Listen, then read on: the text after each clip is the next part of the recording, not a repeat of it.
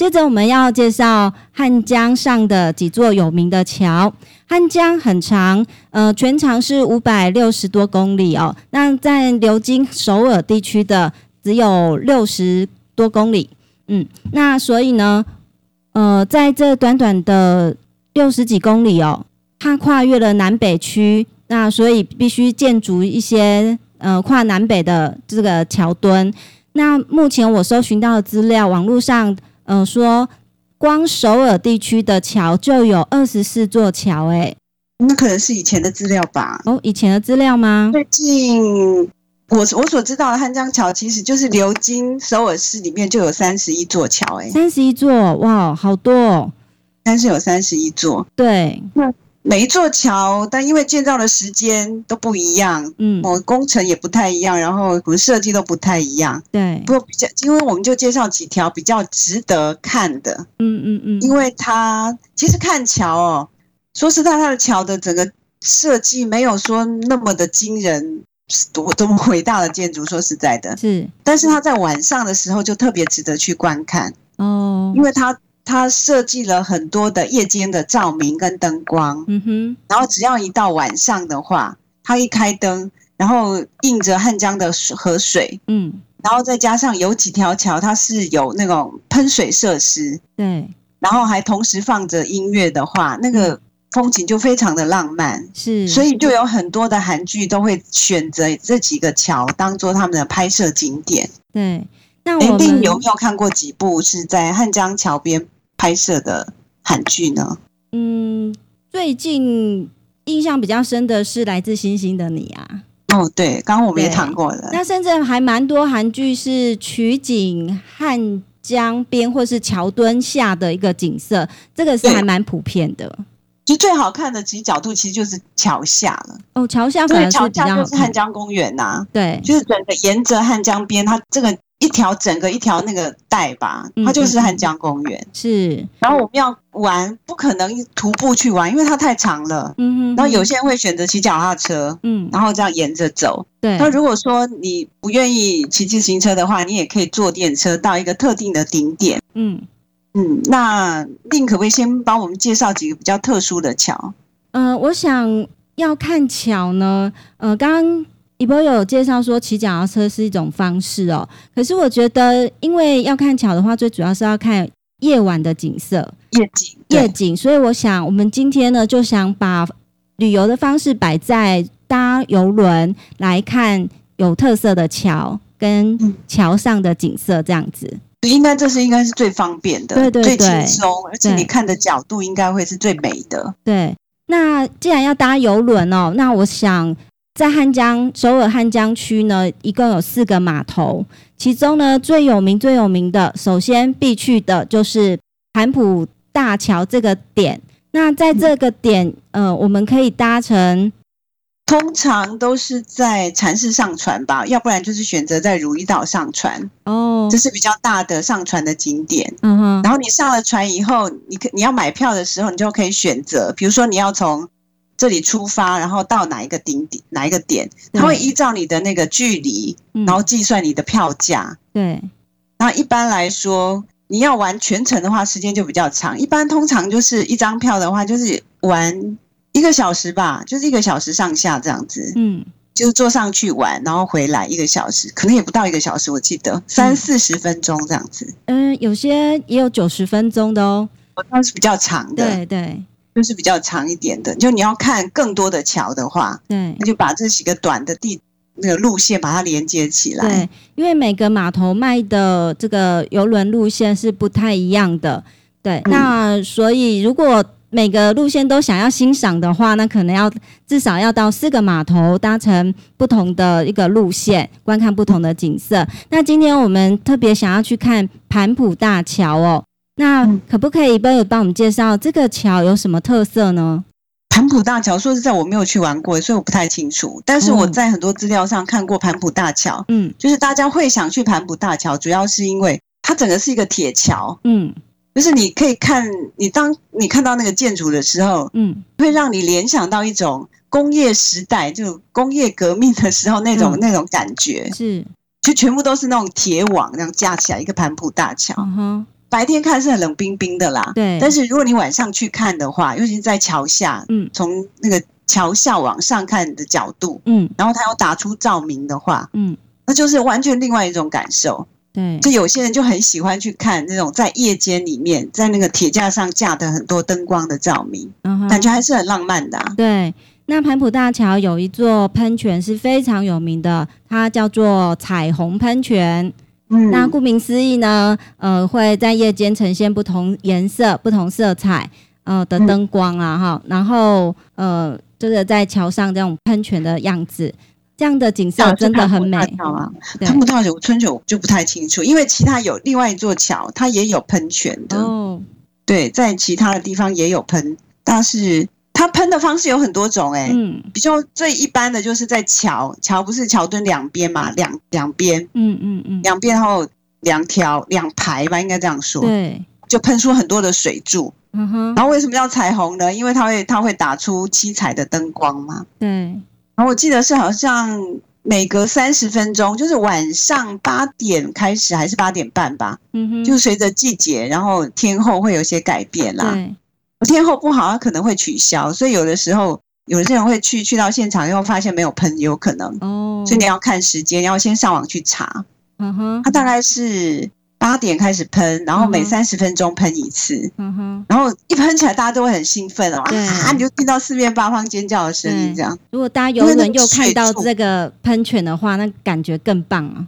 对啊，那个喷泉很壮观，就它喷得很远这样子，很像那种两排的胡须这样往旁边喷。对，其实月光喷泉哦，它被列入金氏世界纪录欸。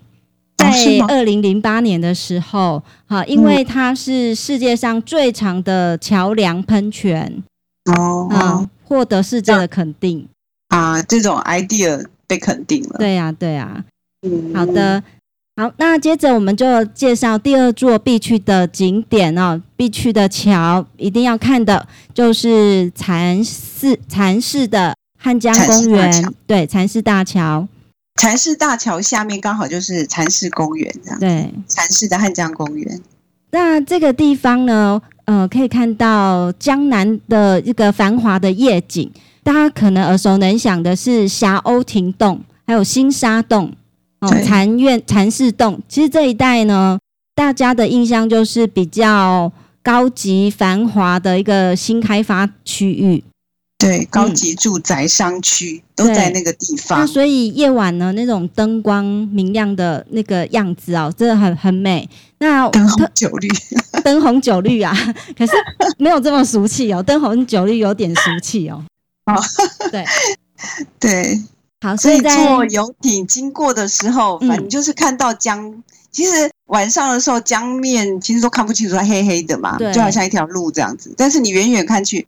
在江南的这个岸边上，你就远远看去就看到灯火，万家灯火这样。对，那白天看的时候可能是水泥这样高楼林立，到晚上的时候就是灯火闪亮，对，灯火通明的样子。对，那特别介绍这个地方是因为呢，在这一区哦，这一带哦，有很多的酒吧啊、咖啡店啊，还有看夜景的地方，很多的小店。那很有特色，对，然后你可以在蚕室下码头下了船之后，在附近也有很多的咖啡厅，他们都是非常的有特色，对，然后很有欧风啦，然后也有美式咖啡厅，反正就是它是一个非常休闲的一种街道这样，对啊，然后尤其是夏天的时候，整个咖啡厅就 open 嘛，然后整个。外边的那种走道、人行道上都有桌椅，然后人们就会坐在椅子上，然后喝咖啡、聊天啊，吹凉风。对，所以夏天的景色就是这样子。可是那个地区很贵哦，超贵的，真的，你要有心理准备，因为超乎你的想象。我昨天看新闻，有人去统计韩国的咖啡的价钱，一杯咖啡的价钱就是最贵，就每一个国家最贵的咖啡，通常都是在5星级的饭店吧，就是比较 OECD 国家里面最贵咖啡的价钱啊，你知道韩国首尔，是全世界最贵的，哇，它甚至超过瑞士哦，是那种先进国家、高度发展先进国家非常贵这样子，所以韩国的物价相当贵，要有心理准备。然后你现在讲的这几个区域，小欧亭啊、禅寺啊、彰南这几个地方，不知道台湾的消费力可不可以承担得起这样子。那如果只是纯粹享受一次，我想大家应该可以犒赏自己的吧。如果你愿意去享受一下那种奢华的对浪漫奢华的一次的夜晚的话，我是觉得很建议大家去，因为那里还有，如果有机会我们可以慢慢聊，那里面还有很多可以散步的条小路，一条街道，然后整条街都是漂亮的咖啡厅，就是首尔很多可以值得去探访的一些小路，也都在内区里面。对，建筑物设计很多元，然后很先进，又可以看到江景、夜景，真的很棒哎。对啊，很享受。对，你去那边的感觉就是我是公主，我要享受人生这样。是啊，对啊。好的，那第三座桥呢？我想特别介绍广津桥。那这个广津桥其实就这么多众多桥当中来说，它并不算是说可以排名第三名哦。但是另特别要介绍这座桥，是因为我最喜欢的韩剧《城市猎人》啊，它其实在这边也有景点，所以这也是另要特别介绍的原因。那在城市猎人里面呢，大家如果有印象的话，那个李敏镐他的爸爸，他的爸爸住的地方他住的地方很特别，很大，然后四周都是玻璃帷幕，可以看到外景，那外面就是江景。然后呢，他们家的地板，客厅地板也是透明的，可以看到底下的江水哎。对，然后原来去查一下呢，上网做一下功课这个地方其实就在广津桥一带。对，然后这里的景色造景啊，就像是我们在韩剧所看到的，非常非常的漂亮，尤其是在夜晚的时候，它的有很多个散步的桥就是桥墩或者是可以让行人行走的桥，都有一些照明很漂亮。对，它其实整个规划都是有规划的，就是不管是首尔市的市民或者是观光客啦，只要到夜间的话，那把首尔的夜景规划得很美丽，所以过去可能没有这样想法的时候，很多地方都是黑黑的这样。对，但是现在比如说你必须加设电力系统，然后把很多的地方，即使是晚上，然后它也灯火通明，所以到晚上的时候，尤其是夏天啦，晚上也很热嘛，大家家里睡不着，就会出来散步，然后每个人就可以安全的，而且在一种很浪漫的气氛之下度过你的夜晚这样子。它是整个首尔市的一个有系统的规划，所以由首尔由汉江晚上其实是最好的时机，是尤其是在江边江边其实一直以来就是房价特别高的地方，因为它的景观很好嘛。对，一样的，比如说一样的一杯咖啡好了，你如果在其他的咖啡厅喝一杯，顶多2000块、3000块这样子的话，你如果那家咖啡厅是设在江边的话，然后你可以看到汉江，然后喝那杯咖啡，那杯咖啡可能就1万块了。对啊，是几倍的价钱。对。房价也一样啊，为什么？因为你可以看到非常美丽的风景。对，这大概就是一条江的最高的价值吧。其实世界上很有名的一些江边的景色有世界级的，那也有我们这种国内级的。那其实只要是有水的地方通常都是蛮吸引人的地方。对，尤其是夏天要旅游，对，所以很推荐去汉江。不过我再介绍一条桥好了。好，这条桥可能比较特别一点，我不知道对外国人会有什么感受，应该比较没有，但是因为它很特别，所以我稍微介绍一下。这条桥叫做马浦大桥。马浦大桥。对，后来汉江大桥好像也有类似的做法了。什么做法呢？就是你知道汉江上有很多的桥，然后全世界大概都差不多吧，只要有河有桥就会有人自杀。对，就是从桥上往下跳，然后汉江几乎每天都有往下跳，就是每天都会有跳，然后几乎都会在汉江的下游都会捞到飘下来的尸体这样子。对，然后韩国又是那种自杀率很高的城市之一嘛，所以几年前首尔的市政府就有一个 campaign 嘛，他就要设计一条桥，然后那条桥大概是很多人跳的桥，就叫马普大桥。嗯，然后把那个马普大桥重新改装，嗯，就在它的桥的两边的栏杆上面设下很多的标语，嗯，然后也有铜像，嗯，那个标语上面就写一些很温馨的、很励志的一些词，比如说你今天幸福吗？嗯，你的孩子过得怎么样啊？怎么样？怎么样？明天还是会很好的啊，等等等等这样的标语，然后有铜像啊，然后铜像就是一个老人坐着，然后再安慰一个年轻人这样子，然后告诉你这个世界不是就到今天而已，等等的，就让那条桥变得很温馨，让要跳下去自杀的人在看到那些标语跟铜像等等设施之后会再想一想这样子。哎，这让我想到呢，我在旧金山大桥哦，也是如此哦。旧金山大桥旁边哦，在江那个桥的那个附近呢，你就可以看到一个标语哦，他说有困难请打生命线，然后电话号码多少多少。哦，这种就是很一般的说法嘛，就很硬的啊。所以，但是这条桥就不是这样写的，你只要看了就会觉得很温馨的。是是是，就是不是请打电话，我一定要跳下去，我才不会去打电话的。对，那整个桥就设计很特别。好的。那我们今天节目呢就简单介绍到这里咯。如果你跟另一样对汉江公园很心动的话呢，不妨找个机会去走走。三条桥，三个岛，三种游玩的方式，对，提供大家参考。好的，那今天就进入我们收书包时间吧。哦，今天收书包要讲什么呢？